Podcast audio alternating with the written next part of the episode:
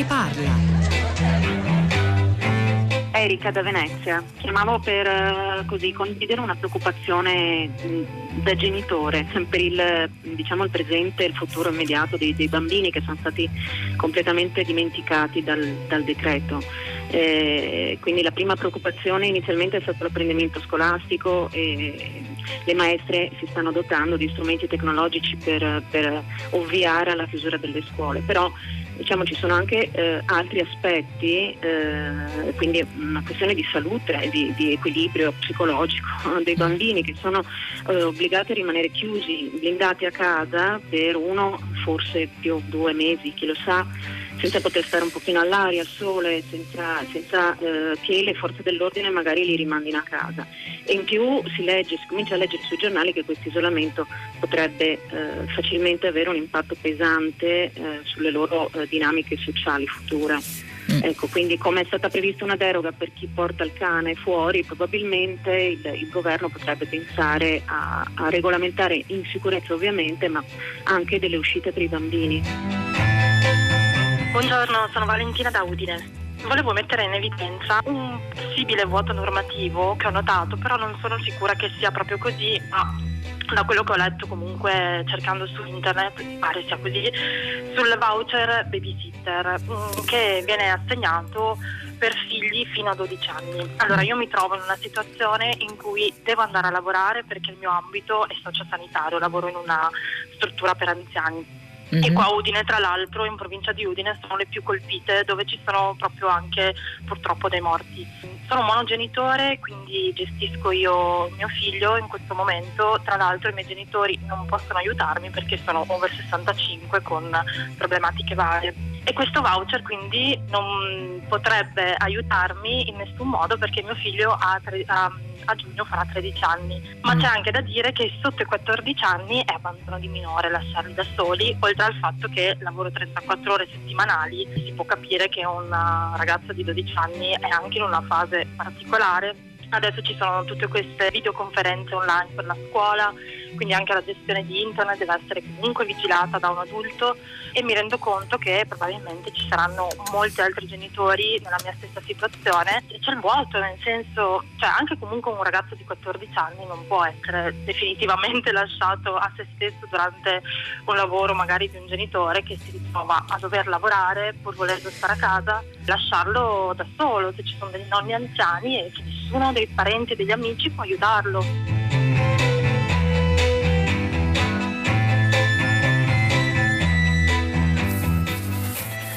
Sono le 10, 4 minuti e 10 secondi, una buona giornata da Pietro del Soldà, una nuova puntata di Tutta la città ne parla da casa, ne faremo ancora molte, questo è chiaro, anche perché le ultime notizie parlano di una eh, estensione oltre il 3 aprile della chiusura delle nostre vite. Repubblica in questo momento sul suo sito ipotizza già quello che molti temono, cioè la chiusura delle scuole fino al prossimo mese di settembre, ma vedremo come andrà. Noi oggi facciamo un altro sforzo, lo stiamo facendo tutti i giorni in fondo, di capire come tutto questo ci sta cambiando nell'immediato e in prospettiva futura, come tutti gli aspetti della nostra vita vengono profondamente influenzati, entra dentro le nostre case, dentro i rapporti più intimi, ci modella, ci offre anche delle opportunità per pensare, per capire come eh, diventare, come cambiare.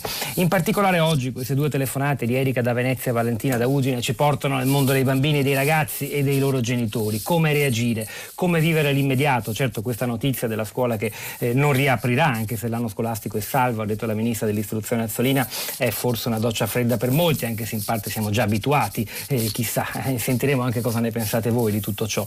Eh, parleremo dell'immediato, del tema del voucher babysitter ma anche della prospettiva futura, come questa situazione emergenziale inedita per tutti cambierà bambini e ragazzi, il loro rapporto con gli altri, con la socialità, con il mondo esterno. 335 56 34 296 è il nostro numero. Scriveteci, mandateci le vostre testimonianze, quello che sta accadendo in questo momento nelle vostre case, con i vostri ragazzi, bambini, figli, nipoti. E noi cominciamo, il numero è 335 5634 296, come sempre vanno bene sia i messaggi via sms sia i messaggi via Whatsapp. E allora, Sandra Zampa, buongiorno e benvenuta. Buongiorno. Sottosegreta- sottosegretaria alla salute ha lanciato insieme al deputato e pediatra Paolo Siani e al presidente della società di pediatria Alberto Villani un appello ai mezzi di comunicazione, in particolare a noi noi alla RAI per trovare il modo giusto di spiegare ai bambini che cosa sta succedendo. Uno dei due pediatri citati, Paolo Siani, è anch'egli collegato con noi. Buongiorno e benvenuto. Buongiorno, buongiorno a tutti membro della Commissione Affari Sociali e Sanità, Commissione Infanzia e Adolescenza, una lunga esperienza di pediatria, soprattutto nelle zone disagiate della sua città, Napoli, e con lui affronteremo anche il nodo dei bambini più fragili, quelli che vivono nelle famiglie più poveri. E lo stesso faremo anche con Franco Lorenzoni. Buongiorno e ben ritrovato tutta la città ne parla, Lorenzoni. Buongiorno. Maestro alimentare per una vita, animatore della casa laboratorio di Cenci, il suo ultimo libro I bambini ci guardano, un'esperienza educativa controvento, scriveva l'anno scorso. Chissà che esperienza educativa è questa oggi, i bambini che stanno quando va bene davanti a un computer con, guardando gli insegnanti che fanno lezione e poi quarta ospite, sono tutti già collegati oggi, Vanessa Niri, buongiorno, benvenuta. Buongiorno a tutti. Miri è coordinatrice nazionale del gruppo Infanzia, Adolescenza e Politiche Educative dell'Arci, collabora, scrive su Wired, il sito di Wired offre sempre spunti molto preziosi, tra i quali un suo pezzo nel quale ci siamo imbattuti l'altro giorno, ieri, che, che è davvero molto ricco perché tiene insieme il presente e il futuro. Anzi, guardi, inizierei da lei se gli altri hanno un po' di pazienza. Il suo pezzo Genitori a tempo pieno perché non si pensa agli effetti dell'emergenza sui bambini tiene insieme uh, almeno due cose, cioè come comportarsi oggi e come cambieranno i nostri figli. Neri, che cosa potrebbe, non le chiediamo di raccontare il pezzo, ma insomma le, le cose più urgenti secondo lei da mettere sul tavolo, abbiamo anche un esponente del governo che ci ascolta. Ma allora, eh, ovviamente è molto difficile ehm, eh, dire, prevedere in questo momento tutte le cose di cui ci sarebbe bisogno. Siamo immersi in una situazione che non ha precedenti e ovviamente come, come tutti in, que- in, tutti questi casi eh, si va probabilmente un po' per tentativi. E, il pezzo tentava però di mettere in luce il fatto che la sensazione sia che eh, i bambini in questo momento siano un po' degli effetti collaterali, che è un termine pesantissimo che di solito si usa in contesti di guerra, ma eh, che in questo momento ehm, sembra proprio adatto, perché ehm, il DPCM per esempio eh, ha, parla- ha, parlato dei bambini in maniera indiretta eh, rispetto a- alla scuola, quindi rispetto alla didattica digitale e appunto adesso se ne parla per la chiusura dell'anno scolastico, però ovviamente i bisogni dei bambini eh, sono, sono, molto più di questo, sono molto più dei bisogni scolastici e anche solo parlando di bisogni scolastici la situazione attuale è una situazione davvero molto precaria. Quindi che cosa bisognerebbe fare adesso? A me viene da dire intanto iniziare a metterli al centro delle riflessioni eh, che cosa sta succedendo a tutti i minori in Italia, sentivo prima eh, gli interventi delle ascoltatrici, eh, non solo ai bambini piccoli, i bambini piccoli spesso sono, sono sotto, così, sotto, i riflettori per i loro bisogni, ma abbiamo un enorme problema sull'adolescenza, per esempio, in questo momento. Quindi eh, c'è un, un, bisogno che sta esplodendo, che in parte è già esploso, tutte le famiglie che sono in casa con bambini o con ragazzi sanno che cosa questa situazione sta comportando eh, rispetto alle loro paure, rispetto alle loro ansie, rispetto ai loro timori, eh, che cosa vuol dire non frequentare più gli amici, non vederli più da un giorno all'altro, non vedere più le maestre, non aver perso la, la quotidianità, le abitudini, la routine eh, e potrei continuare eh, a lungo. Vivere le paure, vivere le paure dalla casa, vivere le paure trasmesse dalla televisione, vivere le paure ehm, dei genitori, eh, non vedere più i nonni e, e, davvero si potrebbe continuare eh, davvero a lungo. Quindi, mm. Una cosa io non mi sento di dirla, nel senso che non ci sarebbe bisogno di una cosa, ci sarebbe bisogno di tantissimo, però forse bisognerebbe iniziare a parlarne, questo sì. Sandra Zampa, sottosegretaria alla salute. Eh, eh, cosa, beh, il decreto Cura Italia qualcosa per i bambini già lo contiene, tra le altre cose il citato dalla nostra ascoltatrice Valentina da Udine voucher eh, babysitting che consente di accedere a un contributo di 600 euro che si estendono a 1000 per chi lavora nel settore sociosanitario, nella pubblica sicurezza, eh, per pagare appunto babysitter che stiano con i bambini che se devono stare a casa da soli, come per esempio nel caso della mamma single che chiamava eh, più in generale però partiamo da questa considerazione che ha fatto Vanessa Neri, a mio modo di vedere molto condivisibile. Eh, quando diventerà, se non lo è già, al centro dell'attenzione del governo questo tema che non, è, che non riguarda solo evidentemente l'immediato ma già anche il futuro? Quando lei mi fa una domanda molto E con che misure molto... soprattutto, sì. Mm, sì, lo so. Guardi, in questo momento il governo ha dovuto, ha dovuto scegliere in modo prioritario delle azioni.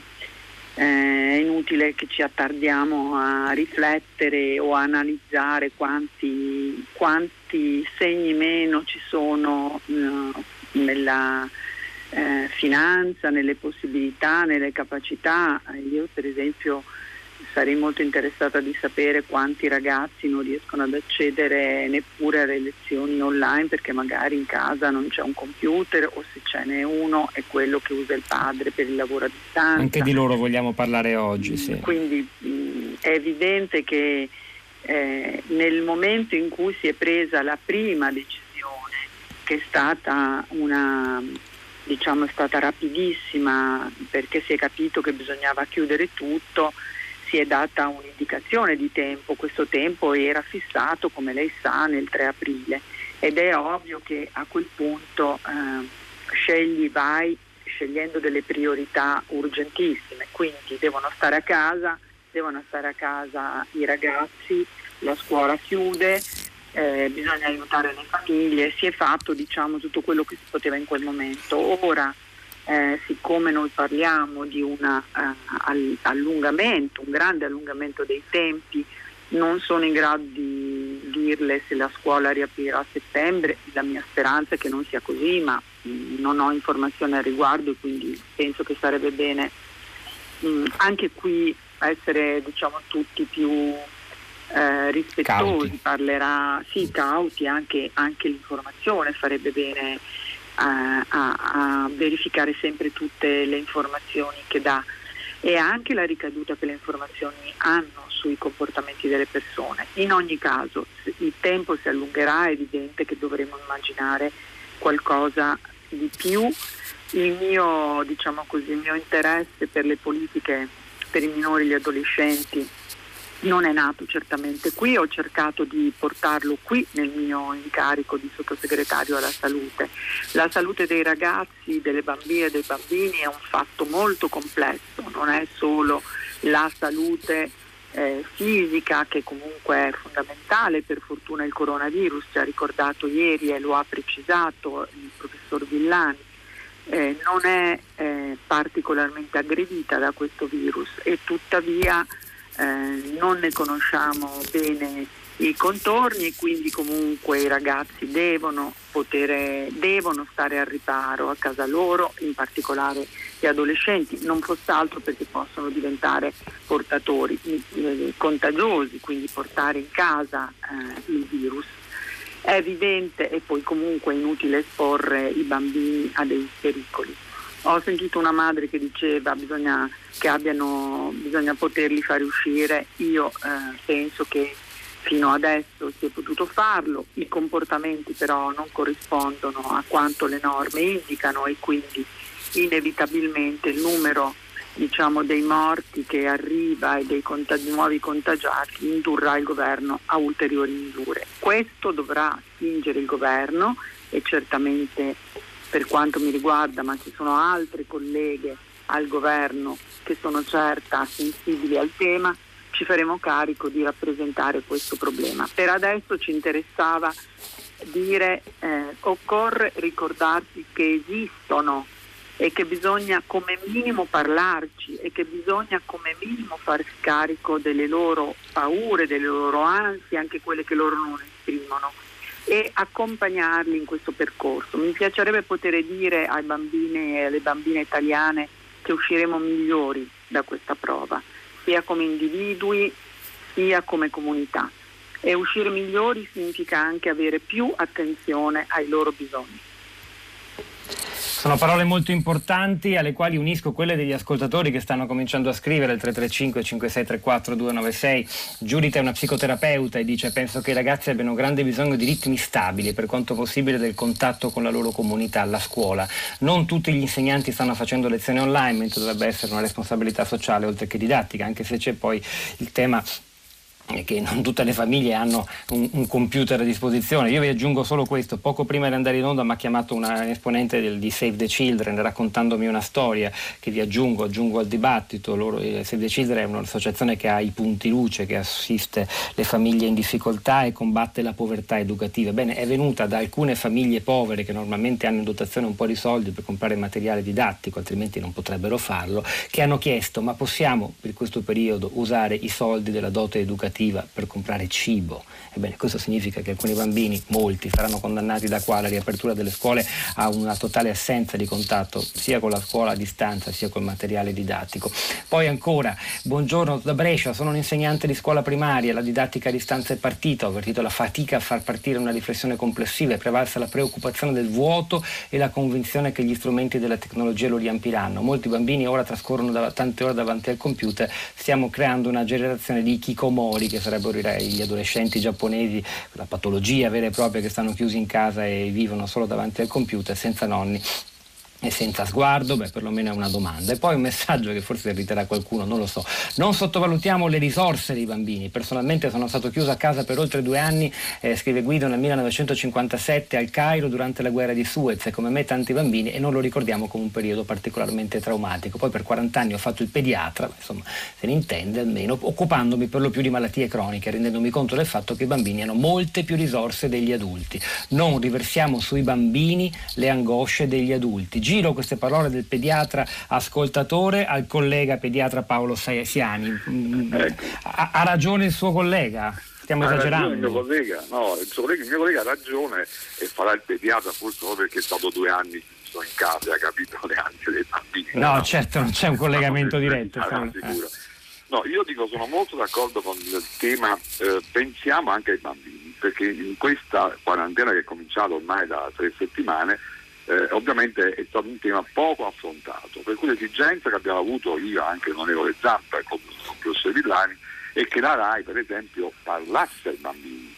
E guardate, i bambini in casa ascoltano parole che mettono paura, quarantena, virus, morte. E allora bisogna la RAI ha dei canali dedicati, no? da, dal 40 sì, al 46 40, ci sono varie stazioni televisive. Sì. Esatto, però mi interessava avere anche un'informazione adatta ai bambini e oggi, dopo il digiuno della, delle 13.30, la RAI mette in campo una striscia rivolta a bambini, adolescenti e quindi ai genitori. E questo è un primo sì. segnale, secondo me molto importante che la RAI mette in campo, eh, che vuol dire tener conto dei bambini, tener conto che esiste una fascia di popolazione che è fragile di per sé, che ha bisogno di, alcune, eh, di alcuni aiuti che non sono uguali per tutti. Ora noi abbiamo in questo momento un problema molto rilevante, e cioè dover dire alle mamme e ai papà di restare a casa con i figli. Ma sappiamo molto bene che un bambino in una casa, specie se è un bambino delle periferie del nostro paese, in cui la casa non è accogliente, spesso non è grande non ha spazio all'aperto, ci rendiamo conto che questo è complicatissimo da mettere in campo.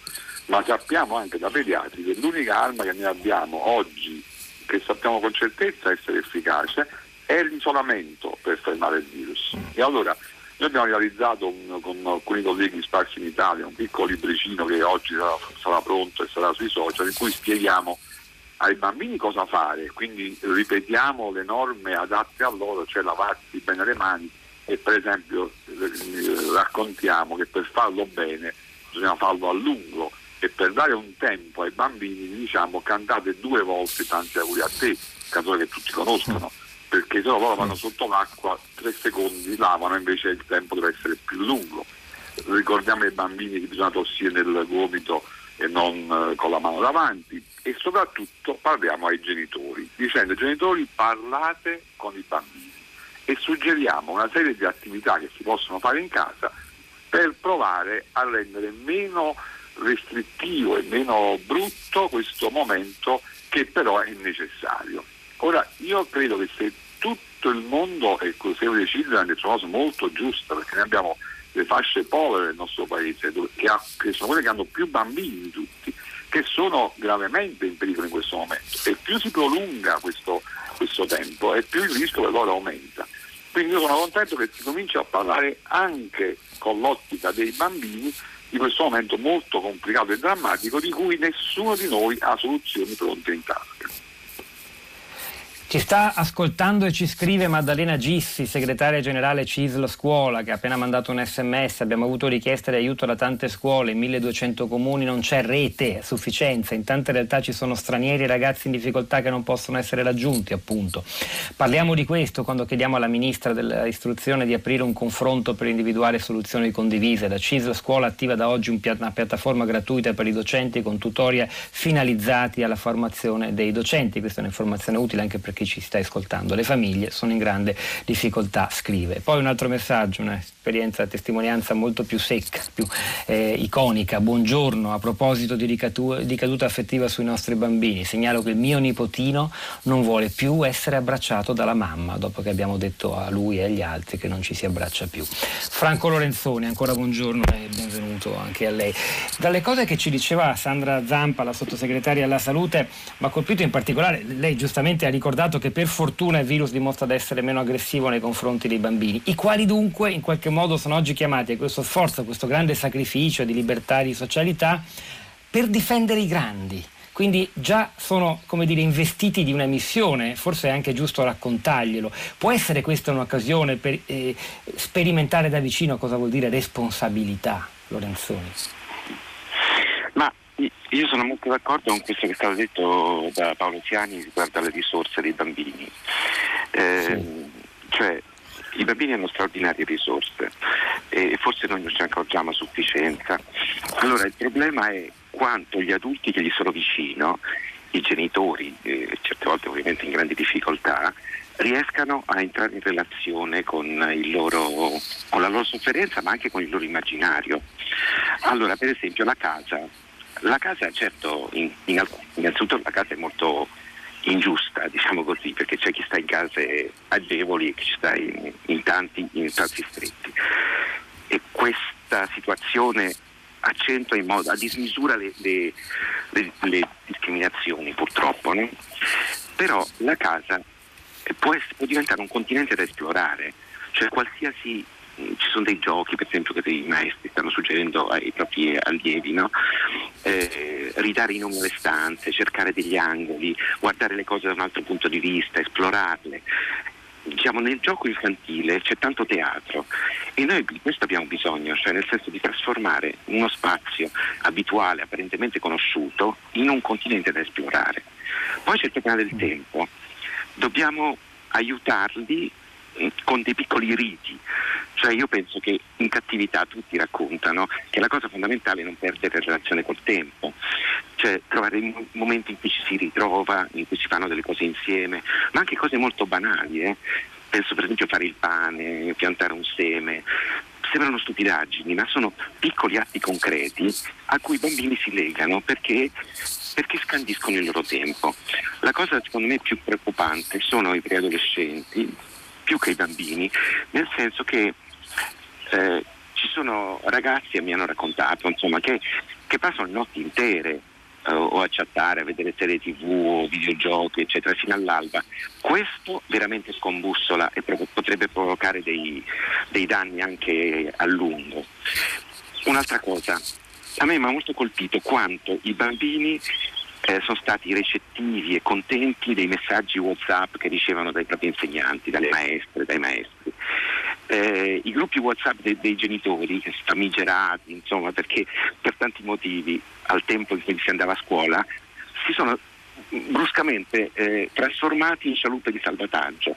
Cioè oggi il bambino che riceve un messaggio proprio lui, dalla sua maestra, è molto felice perché non, diciamo, si riannoda un legame che è anche affettivo ovviamente.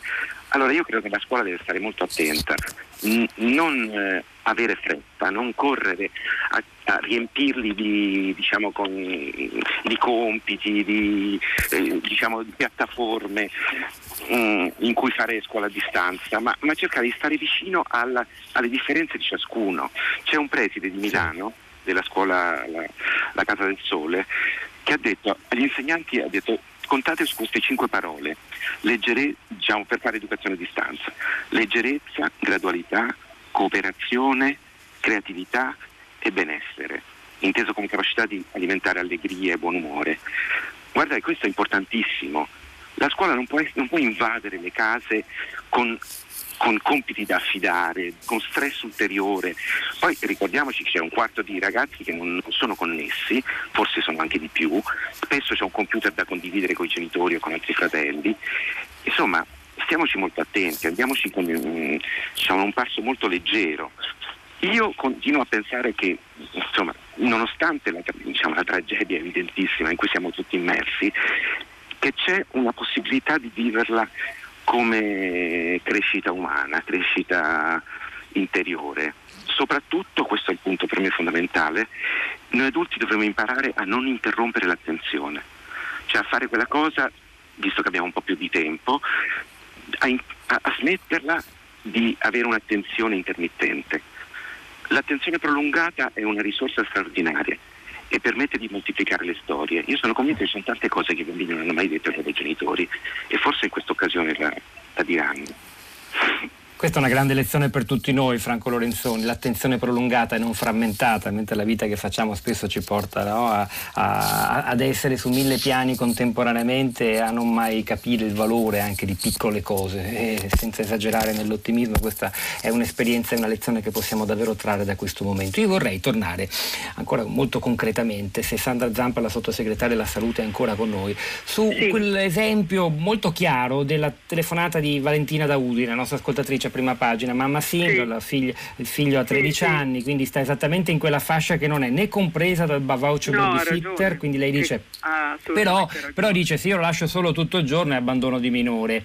E al di là della questione giuridica, non so se sia giusto oppure no dire questo, esiste però una questione, Angela Mauro questa mattina, la giornalista che fa prima pagina, ha risposto anche diciamo, con, con la giusta forse durezza, è, è il momento di prendersi la responsabilità, anche un tredicenne deve capire e deve dunque affrontare la sfida di stare a casa da solo solo. È, è, un esempio difficile, certo, ma molto importante di questa idea di una responsabilità che deve coinvolgere tutti, anche i più piccoli, certo, non i bambini, ma i ragazzini, i preadolescenti, quelli di cui parlava Lorenzoni poc'anzi. Zampa.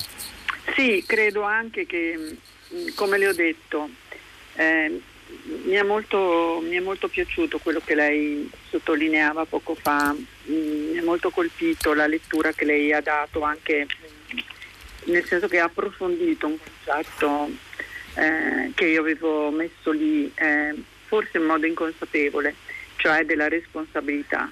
E io penso, come le ho detto, che da questa prova si possa e si debba uscire migliori. Per esempio l'idea che un vicino possa darti una mano, no? che si costruisca un maggiore senso di comunità, perché comunque una madre tranquilla se sa che suo figlio ha 13 anni, 13 anni e mezzo, è a casa da solo per un certo numero di ore durante la giornata, però ha un punto di riferimento, cioè se ha bisogno ha un numero di telefono, una persona a cui può rivolgersi, magari con tutte le precauzioni del caso, ma è un vicino di casa, quindi chiuso in casa come lui.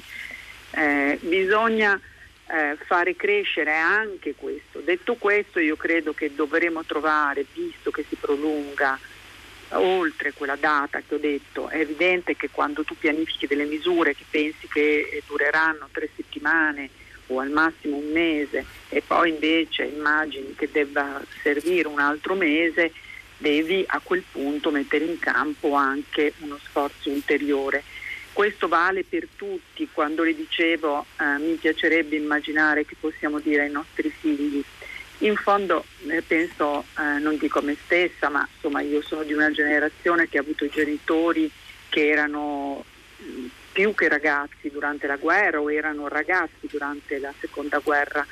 E io faccio parte di quella generazione che ha visto già l'Italia ricostruita, ma un'Italia che cresceva ogni giorno, che tirava su le maniche, dove tutti ci siamo sentiti, credo, più uniti come popolo e come società e credo che eh, questo valga oggi davvero per tutti. Dai nostri comportamenti individuali dipenderà anche l'esito di questa severissima prova a cui siamo sottoposti, perché se non collaboriamo tutti, per esempio, sappiamo che compromettiamo l'esito di quello anche delle misure che vengono messe in campo, mi riferisco soprattutto, come è ovvio, ai contagi, quindi all'enorme contagiosità di questo virus, ma ognuno sta facendo qualcosa di più.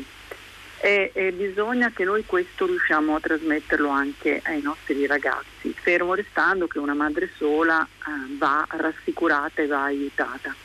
Se mm. una babysitter occorre anche magari due ore, tre ore a dare uno sguardo, a mangiare insieme al, no, portando a casa la spesa, Insomma, bisognerà fare in modo di mettere in campo qualcosa di più. Lo dobbiamo fare tutti, l'abbiamo chiesto alla RAI, io sono enormemente grata come Siani Villani per questa immediata risposta. Oggi appunto come Siani ha ricordato partirà questa sorta di dopo TG per i ragazzi e per le loro famiglie e forse anche la RAI deve immaginare che dove non c'è la rete, dove non c'è il computer può arrivare Mm, proprio quando io ero ragazzina c'era una cosa straordinaria che era il maestro Manzi in televisione che eh, ha alfabetizzato praticamente un pezzo di Italia.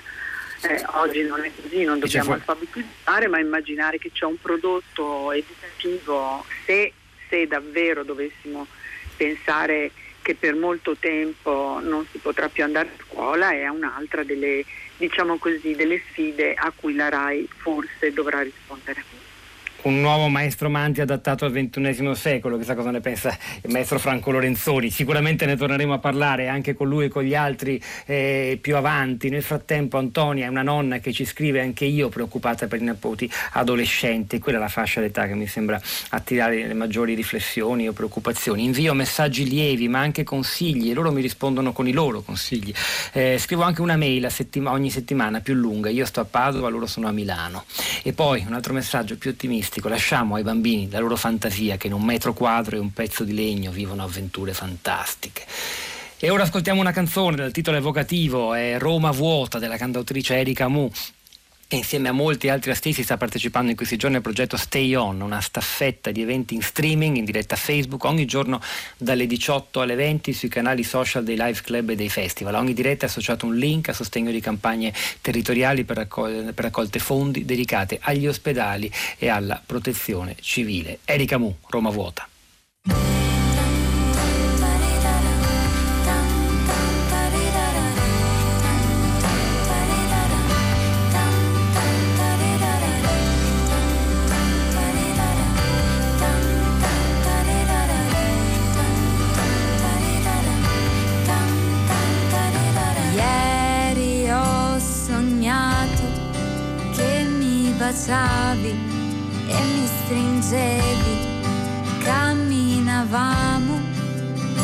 C'era il sole, Roma era vuota, muta come noi. Ieri ho sognato che ballavamo a piazza Navona, in mezzo ai dipinti, custoditi la luna era piena, nuda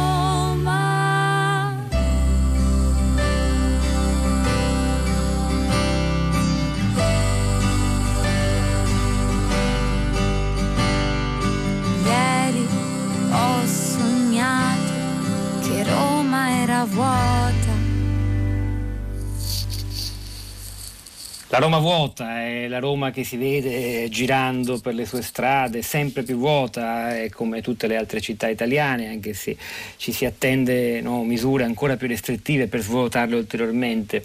Eh, le città in questi giorni davvero inediti, stranissimi, incredibili che stiamo vivendo. Erika Mu, Roma era vuota, la cantautrice parteciperà anche allo speciale del nostro programma La lingua batte, dal titolo Per un lessico della tenacia, in onda a partire, a partire da domenica prossima, 22 marzo. 30 35 artisti hanno scelto le parole per loro più significative in questo momento così delicato, tutte le informazioni sul sito di Radio 3. Allora continuiamo, continuiamo con, con l'ultima suggestione che ci ha offerto la sottosegretaria alla salute Sandra Zampa, no? una sorta di, non dico un maestro Manzi, non è mai troppo tardi, 60 anni dopo, però insomma di una funzione educativa eh, rivolta a tutti che porti i bambini a pensare, a pensare in maniera inedita anche loro al presente. Massimo Iritano, buongiorno e benvenuto.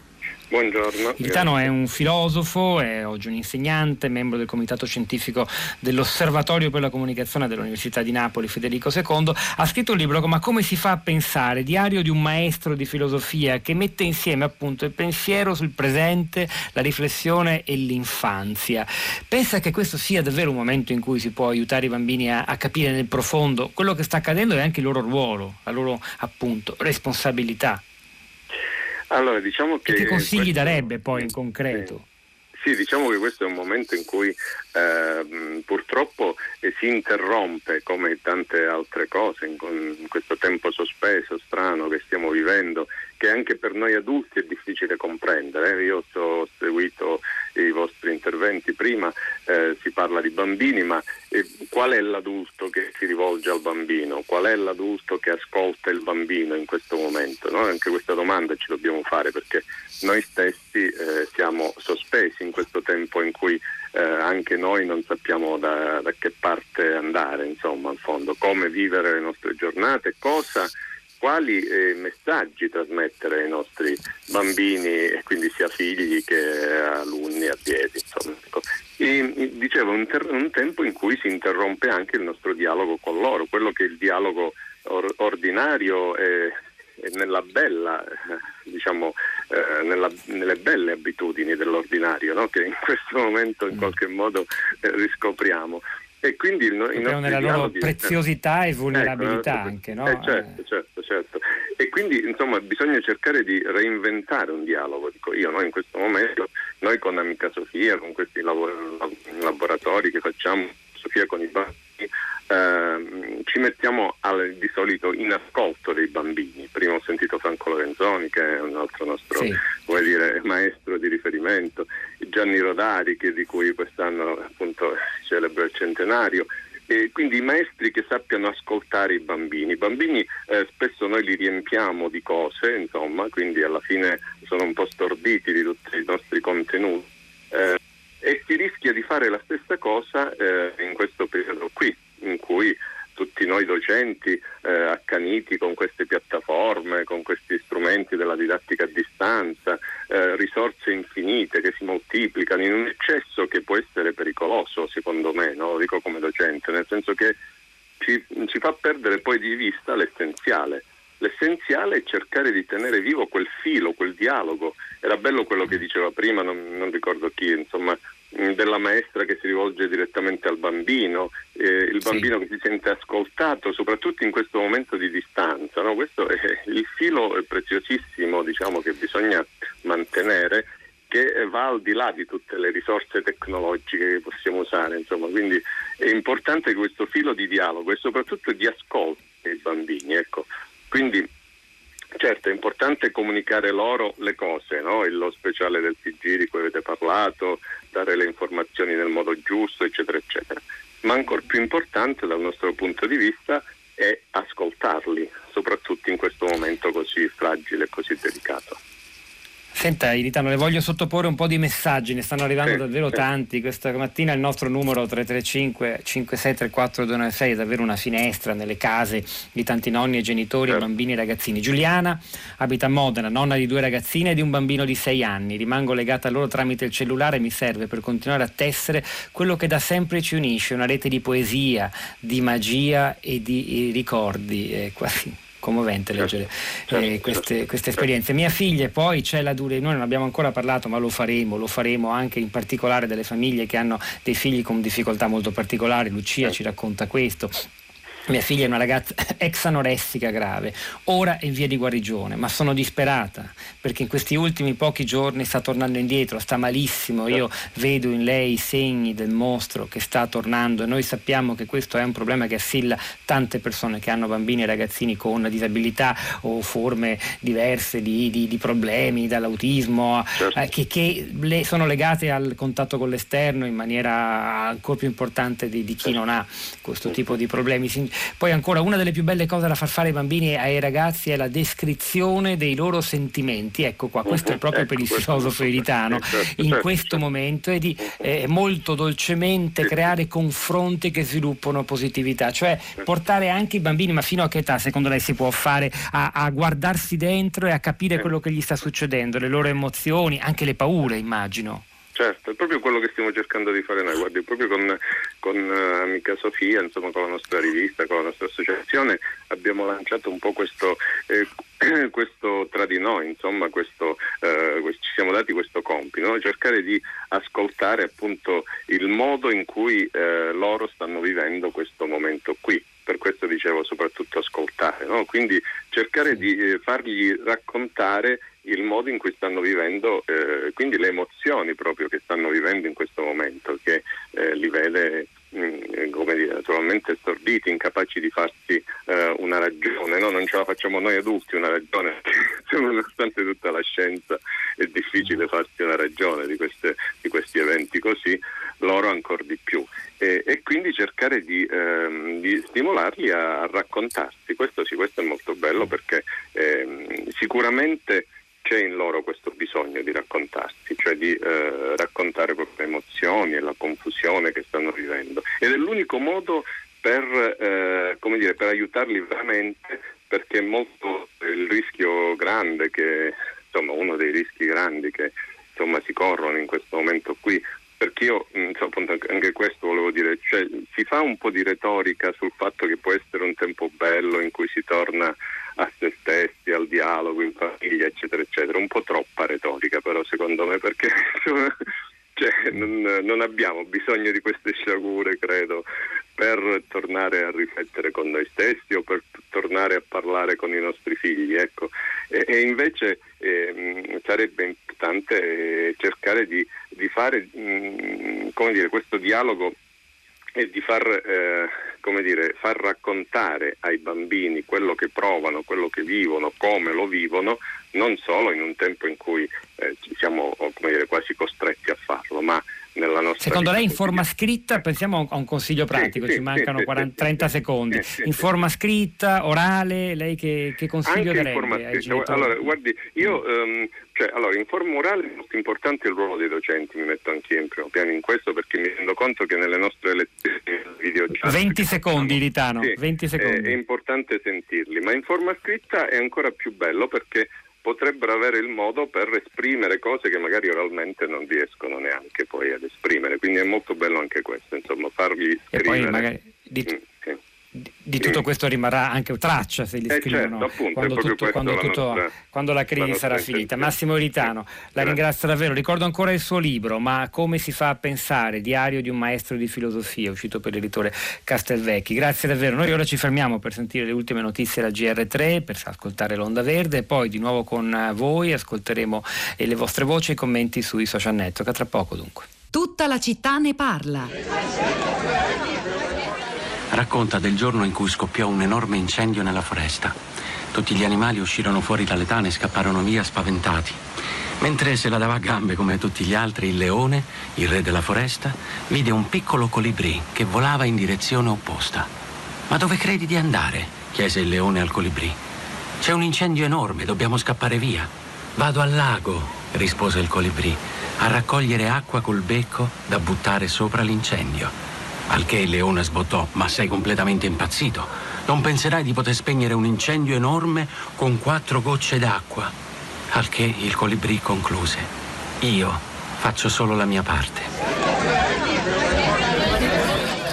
Ognuno deve fare la sua parte per spegnere l'incendio questo è il messaggio lanciato dal cantautore Simone Cristicchi nel corso del servizio del, sul TG1 di ieri, delle 13.30, nel quale ha raccontato la storia appunto del leone e del colibrì che si è diffusa nelle chat delle classi di tutta Italia che abbiamo appena ascoltato. Una storia di resistenza culturale al virus, dice Cristicchi, la stessa che stiamo opponendo noi qui a Radio 3 attraverso la promozione della conoscenza. Ancora una volta ritorna uno slogan che coniamo dopo gli attentati a Parigi del 2015 2015, dopo la strage del Bataclan, più cultura, meno paura.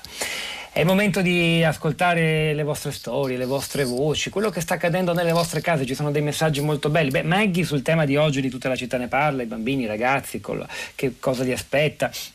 Sull'isolamento dei bambini dice se è destinato a dare mesi bisognerà assolutamente trovare una soluzione, l'aria e il sole sono essenziali quanto la distance learning come si dice ora, cioè l'insegnamento a distanza. Chi vive nei condomini dovrà organizzarsi per rendere i tetti praticabili, usufruibili a turno per famiglia. E no, dice lei, un bambino di 14 anni non può stare solo in casa per ore e ore. Questo è il commento con la telefonata di Valentina da Udine che stamani a prima pagina ha posto l'attenzione anche su questa fascia di persone che hanno figli che non rientrano né nei, in quelli per i quali c'è il voucher babysit, ma non sono forse grandi abbastanza per gestirsi. Un tema molto mm, de- serio che riguarda molte persone. Peppe, oggi sono sbucate le foglioline rossicce, le curve verso la luce, oggi c'è il sole velato, ma c'è, scrive sulla nostra pagina Facebook. Questo melograno l'ho piantato quando è nato Jacopo, quasi 15 anni fa.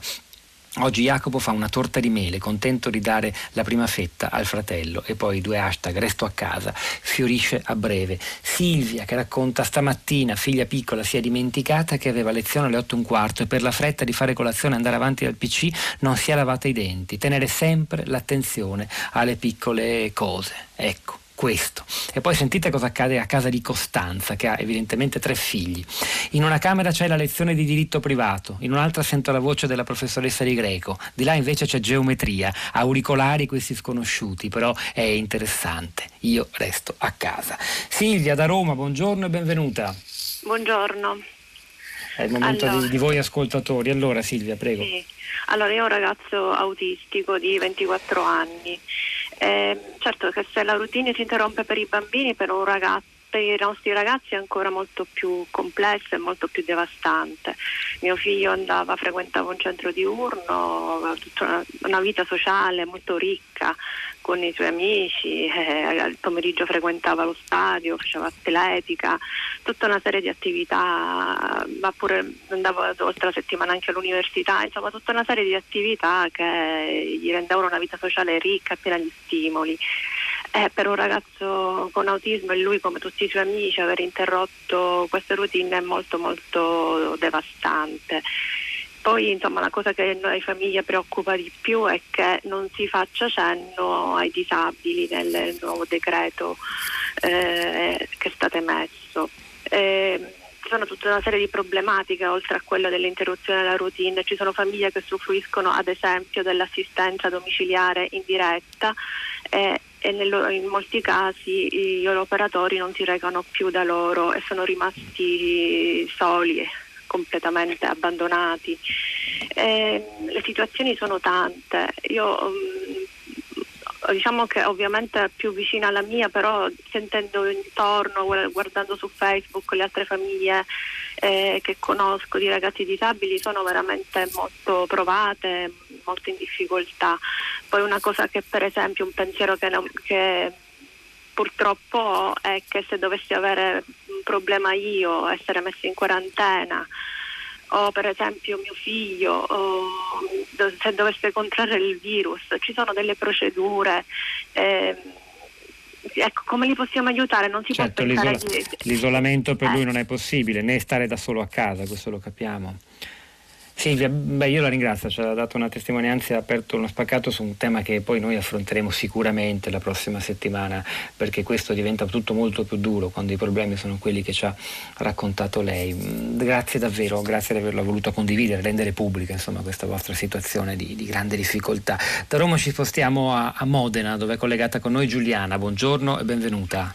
Buongiorno, grazie. A lei la parola, Giuliana. Grazie. Io volevo mettere in luce innanzitutto appunto quello che già avete detto, la difficoltà di questi ragazzi, specialmente io credo gli adolescenti perché ehm, sono isolati e noi che abbiamo un'altra età abbiamo vissuto momenti diversi, la nostra eh, adolescenza era fatta di corse, era fatta di, non solo di ritrovo, ma di una magia che secondo me noi che abbiamo più anni dobbiamo aiutare eh, a riscoprire anche per loro. Io um, vi ho detto prima che eh, per me il legame con loro, ma da sempre in parallelo ai loro genitori, è quello di eh, provare ad ascoltarli, provare sempre a aggiornare il mio pensiero per capire dove sono, cosa stanno facendo, dove stanno andando col loro pensiero e cambiare punto di vista, cambiare quindi l'ascolto, aiutarli a cambiare punto di vista, sempre a cambiare se stessi, immaginarsi diversi, per creare proprio quella che secondo me attraverso le fiabe, attraverso i giochi abbiamo provato a portare avanti in tutti questi anni dalla loro nascita. Invenzione, gioco, magia. Ecco ringrazio davvero tanto Giuliana da Modena per questa sua testimonianza, ringrazio voi che state scrivendo delle cose molto belle, c'è un insegnante, Anna, che sta facendo insegnamento a distanza che dice non ho mai, mai, mai benedetto il mio lavoro come in questi giorni, mai avere gli adolescenti che ti entrano in casa è la miglior arma di debolezza, di distrazione e bellezza mai concepita dall'essere umano. Grazie davvero a tutti voi. Ora sta per iniziare un momento speciale, la Radio per l'Italia, l'iniziativa di tutte le radio italiane che alle 11 in contemporanea su tutte le piattaforme FM, DAB, in televisione, in streaming, sui siti, sulle app proporranno e quindi anche noi di Radio 3 un ascolto di 12 minuti con quattro brani musicali, l'inno di Mameli, Azzurro di Paolo Conte, Battisti Mogol con la canzone del sole, poi nel blu dipinto di blu di Migliacci Modugno. Un momento per sentirci uniti, si inizia con l'inno nazionale ma non è solo un momento di unità nazionale, lo facciamo e le mandiamo in onda questi brani musicali non tanto per sentirci più italiani ma perché siamo oggi come non mai, questo è evidente, tutti umani, parte di un'unica comunità che insieme, soltanto insieme può uscire dalla crisi che stiamo attraversando. Pietro del Soldaro, Topolacco, Piero Pugliese, Cristiana Castellotti e tutti gli altri vi salutano. Torniamo lunedì mattina alle 10.